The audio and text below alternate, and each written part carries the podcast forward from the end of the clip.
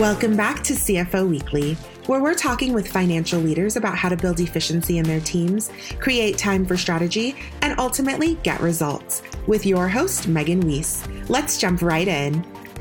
Today, my guest is Max Gray. Max is currently the Vice President of Finance at Bitcoin Depot, where he oversees all corporate finance functions and data analytics. Prior to joining Bitcoin Depot, Max held several roles with increasing responsibility in finance with the Home Depot. He holds a Bachelor of Business Administration from the University of Georgia. Max, thank you so much for joining me today. Yeah, thanks so much, Megan. Very excited to be here with you.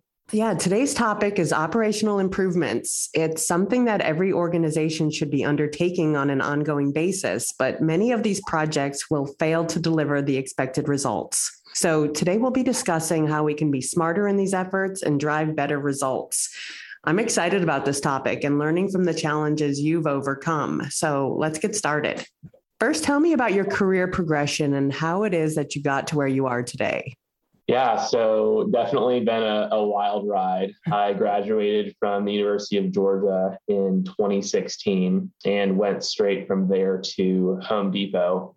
I started at Home Depot in merchandising, had somewhat of like a rotational role, um, got to touch a lot of different pieces of the business pricing, merchandising, analytics, and got to experience how a really well oiled machine big Fortune 50 company runs. And certainly found from there kind of what I was really interested in, which is I think for for right now, just process improvement and making things better. Um, I had a very good mentor that pulled me over to finance there into a totally new business segment that Home Depot was starting.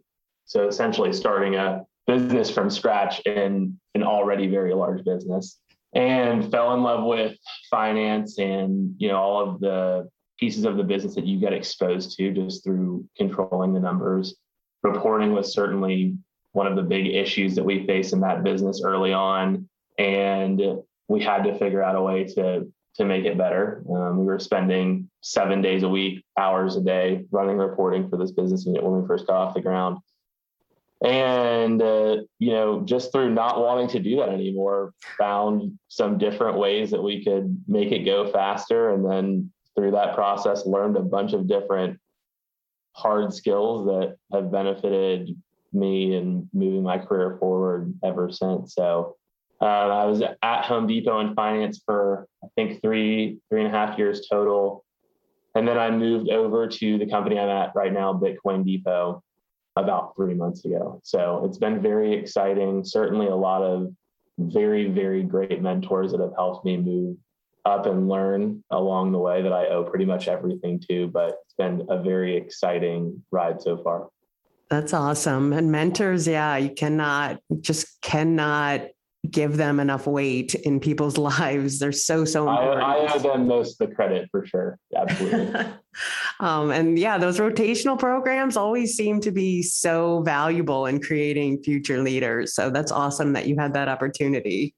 Yeah, it's, uh, I think that you know one thing I would say you know about Home Depot specifically is I think that they you know they give you a lot of opportunity and latitude at a very young age which i think for me was the perfect fit. I don't know a lot of other companies out there that you know that provide you that much freedom when you're first starting out in business. So that was definitely played a huge role in my development. Yeah especially big companies like that. Yeah, exactly.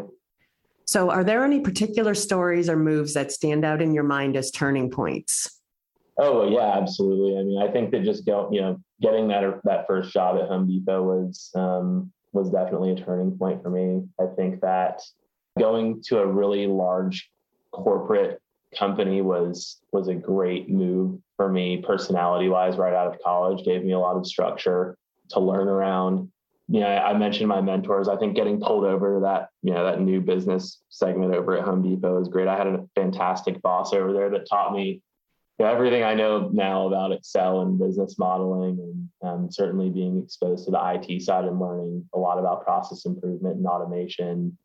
And then, you know, the company I'm at now, uh, Bitcoin Depot, Brandon Mintz, the CEO, is a friend of mine from college.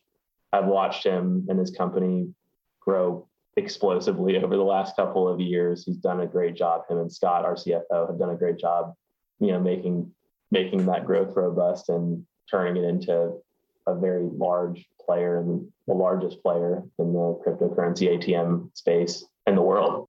So coming over there has definitely been very exciting, totally different than what I was doing at Home Depot, just from a, you know, finance perspective, even, you know, controlling an entire P&L balance sheet and cash flow statement. And, you know, it's much more running the full business versus just, you know, one piece of a business segment. But yeah, it's it's been very exciting. That's probably been the, the biggest move I've ever made, going from a, a very large corporate company to to a private company has been a big change of pace too. But it's been very fun. Certainly love working with Scott and Brandon and the whole team over there every day. Very talented. Let's talk Let's about talk Bitcoin about Depot and what it is that they do. Yeah, so uh, Bitcoin Depot is the largest cryptocurrency ATM network in the world. And essentially, the service we provide is one of the easiest ways to purchase cryptocurrency that there is today. So as a customer, you can walk up to a kiosk, put $100 in, and instantly buy a select number of cryptocurrencies. We offer the same service through our website online. Our fleet and network continues to expand. We just expanded into Canada earlier this year.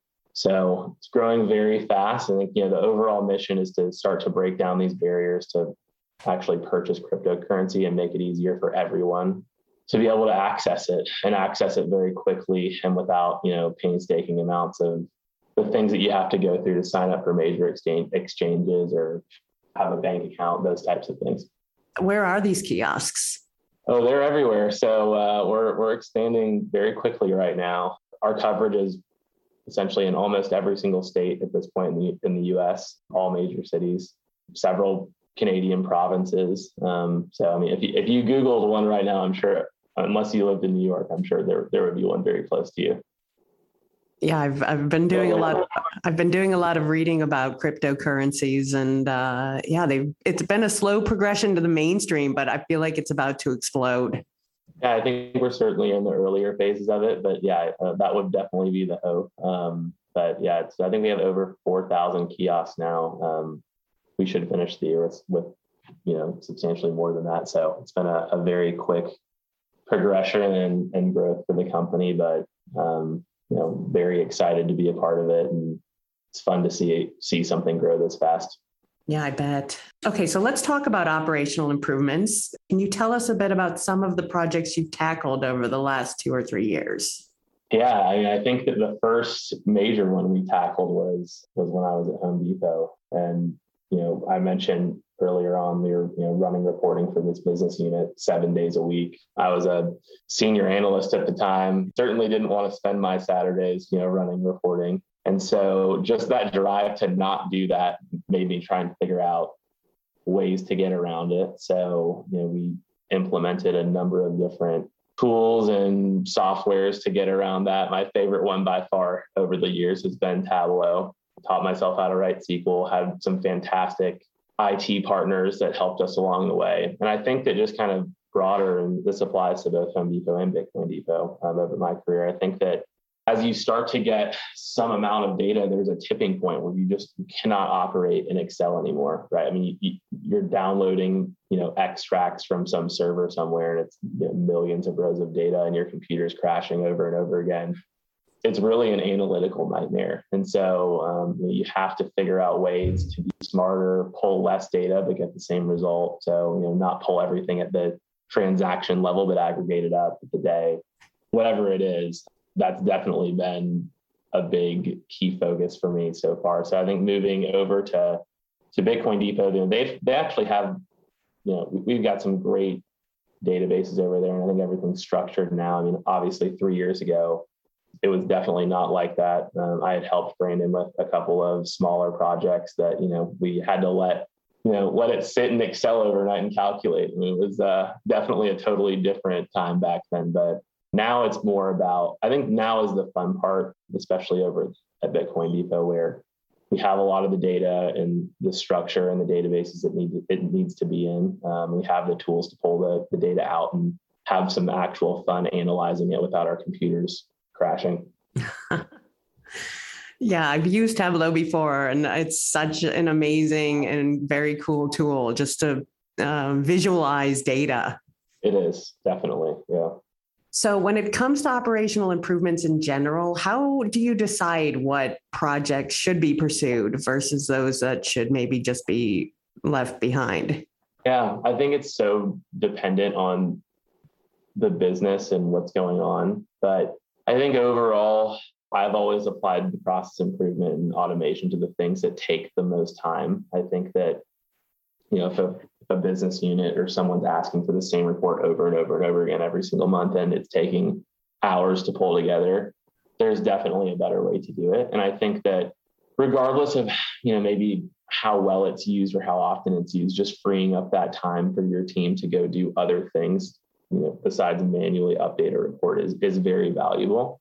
I also think that, you know, there's some there are some projects I've been on over the years where we didn't really know what it was, but it still had to be a priority, meaning that, you know, we didn't know what we were going to find or what what stones we were going to turn over, but that, you know, we knew that at least checking those things off the list in terms of like you know business drivers, KPIs, whatever they were, were important to look at. So I think it totally depends on the business unit, but I've always favored the things that have taken the most time because I, I've I have yet to find an instance where you can't make it faster. Yeah, that's a great rule of thumb. And you you may have just touched on this, but automation, obviously very, very popular subject these days, but not everything should or needs to be automated. So how is it that you decide what automation projects to take on? No, it's a great question. I um yeah, I mentioned that we use Tableau a lot and I've used it my entire career so far. And I think that the one kind of downfall to Tableau, which you, you kind of touched on too, is you can make these really beautiful you know, data visualizations, and people will spend hours and hours doing them and uploading them to a server, and then no one ever uses it, right? And yeah. so it's a very tough balance I've found to build these things and spend the right amount of time and make them user friendly and the end result should always be that the person you're providing this tool to uses it very often. And I think that sometimes we automate a little too much. You know, I think that the, the best things to automate are the things that are used for, you know, I would call reporting the news, right? For the business. Like, you know, just you just need a KPI to update every week, or you just need to figure out how much you sold yesterday, or those types of things. I think for the things that are for projects that are much more in depth and require some deeper level of thinking, I actually try to stay away from automation as much as I can. I think that what I don't stay away from is using the tools that we use to automate, like SQL, Tableau, using utilizing our databases and, and pulling in less data is still very important. But I definitely stay away from automation in, in the deeper thinking tasks. I've never found that to be beneficial to the business unit. Yeah. Yeah. Especially There's... as things evolve over time, right? I mean, most of those those projects that are very specialized or ad hoc, or even if you have to repeat them every single month, they're evolving constantly. And so even if you do automate something, you're going to backtrack and automate it again pretty much every single month as you iterate. Yeah, I guess there's certain things that will always need human insights. Yeah, definitely. Or I'm out of a job, Megan. yeah. yeah. I'm sure at some point or another, as accountants or in finance, we've all worried that, you know, yeah. that's the direction the world is heading is AI and automation. And what are we going to do? Yeah. Um, so we're a far way away from that, but um, I, I will, I love leaning on the tools we have today to make, to make things easier for us. So, how is it that you can tell when a process is good enough and avoid maybe over simplifying something or over investing in it? So, well, that's a great question. I think that you have to rely on the end users for that, right? And your business partners. I think that when they find it the most useful is the time for you to take your hands off and stop. I mean, we we always try to make things better and we're constantly on the you know product and projects that we are providing our business partners today are always trying to, to provide them more um, and give them more insight. But I certainly think there's an appropriate time to to be done versus having it perfect. I don't think there is a perfect that exists in in this world of automation and, and reporting and finance today. So for me, done is much better than perfect. And as long as they're able to use it for, you know, a majority of the reasons why we first set out in creating whatever it is we created, then I'm happy. I think I mentioned, you know, a lot of these projects and Tableau dashboards specifically end up, you know, never getting used. And so even the ones that people ask for, which um, is definitely no fault of theirs, it's because the dashboard doesn't do what they need it to, but it's definitely a very fine balance to uh, to taking your hands off and just letting them use it versus you know constantly updating it. I can't tell you how many times I've seen a business unit get very comfortable with using something like that, whether it's Tableau or not, just some form of automated reporting, and then it gets changed and they have no use for it anymore, or they're so confused of what they're at what they're looking at. It doesn't. It's you know it takes them longer than it it did for them to read the report just to figure out what's going on. Yeah, some, some, sometimes, sometimes simple is best. Yeah, exactly. No, by far is especially in this world, absolutely. Um, there's so many ways you can make the numbers dance, and you know, there's so much data available at your fingertips that simplicity is best not only for the people that are creating the report, but also for the people that are reading it. There's nothing worse than looking at a complicated KPI and trying to figure out how in the world it was calculated. um, definitely frustrating. So, when you're looking to tackle a process improvement, how do you ensure that you've put together the right team to do it? Yeah, uh, no, great question. I think that definitely starts before the project, right? I mean, we're we're always on the lookout for the best talent, and um, I think building your team starts way before any project gets handed down to them specifically. Um, so I think that making sure that you have the right fit of people that you're working with is is critically important. I've been incredibly lucky over my career to have fantastic business partners across both companies who have helped me learn pretty much everything I know. And I'm always learning from the people that I work with um, and for. So I think that starts way before. Um, and I think that, you know, there's always room to, to improve. I, I think that there's a lot of, especially in this field of automation and reporting and you know managing databases there's just some like really easy things that you can teach people to make things go much faster tableau is a great learning ground for for all of that so it's uh you know we're always learning um, obviously the software is always changing so that's a challenge for all of us too but um, yeah i think it starts starts way before any project starts and all of these projects obviously are an investment of time and money. So, how do you get the business to buy in that the improvement is necessary? Yeah, no, great question. Well, I think the good news is that a lot of these, you know, you can achieve a lot without spending a lot of money. I think that's the, you know, Tableau, uh, you know, for a small to mid-sized company is really Power BI and its competitors really very inexpensive. Managing a database in the cloud, depending on the size, for most small to mid-sized companies, also very inexpensive. So you can get a lot of ROI on your time by not spending a lot, by spending very few dollars. I think for the bigger projects, you know, as you grow as a company, you need to be able to scale your ability to analyze data. It's not so much in my eyes, you know, a want, it's a it's a necessity. I mean, if you want to continue to access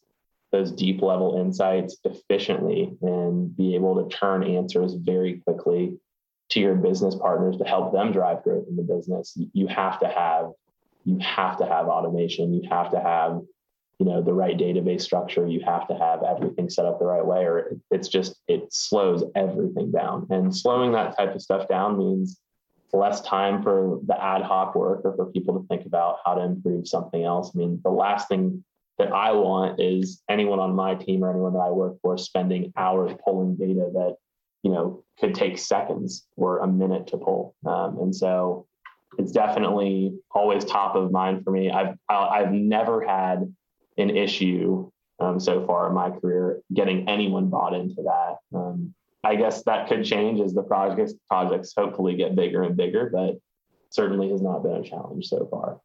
Definitely a necessity for any success. Yeah, I guess at some point it becomes impossible to scale. I think yeah, sure, and I think any you know any deep level question, you know, I always give you know some crazy example of you know you know how how many of our customers have spent X number of dollars in the last 30 days and more than a thousand dollars year to date and transacted with us last year. I mean that type of question, if you're using Excel and a manual data extract could literally take you hours to answer versus seconds in, in Tableau or Power BI or something like that if you know what you're doing. So I think there's very few things left in the world today that you can improve to that. I mean, you're talking like, you know, 1000x improvement on your time. It's rare that you find things that you can improve to that degree left in the world today. So, yeah, definitely very important at scale. And regarding change management, I know this is often the, the piece that most people struggle with the most, but how do you overcome organizational resistance and get people to start doing things the new way once it has been improved? Yeah, that's um that's a great question. I think that um you know all of all of these things kind of work in tandem and when you make those improvements certainly like I always equate it to getting a new update on your iPhone. You know, you're like, what is this? I don't know where any of the buttons are. Uh, how do I call someone now? After a week, you realize how much better it is. It, in most cases, certainly not every every update that Apple's ever pushed, but the possibilities are well expanded after a lot of these changes happen. And so, I think that people are definitely creatures of habit. We all like seeing things a certain way, and over time, if we keep seeing things that same way, it's just easy for us to digest very quickly. Um, we're used to the formatting, whatever it is. I think that once you run through a lot of these automation process improvement exercises, you're able to access so much more and ask way deeper questions than you've ever been able to and get the answers way faster. So I think that certainly can be a challenge at first, but I don't think that I've ever the reaction I've usually gotten from a lot of a lot of these projects is not pushback, it's excitement and in the possibilities of, of what you can start to, to drive from the business perspective through these insights. So it's usually a very exciting time whenever you start to unlock um, unlock these pieces of data that were there are processes that were really painful prior that are now you know very easy. Yeah, I guess uh, the end user's reaction gives you some insight into the value of the project too. Oh, definitely. Yeah, that's such a good point for sure. I think that, yeah, we rely a lot on our business. I think that I'm in finance, but we we provide re- reporting at Bitcoin Depot to, to almost all of our functions, and so we rely heavily on our business partners to tell us what's working and what's not, and know, what they need to see. So they're the experts in each of their fields, and and uh, we certainly we use them that way. So yeah, definitely a, a, great leading indicator. No frowning faces when they're seeing the, the, the end result. It's a good, uh, a good, good idea. And I know you know you've you've mentioned Tableau, but are there any other tools or technologies you're using right now that have really helped you make life easier? Well, I uh, I'm an Excel junkie, so that will that will always be my my crutch.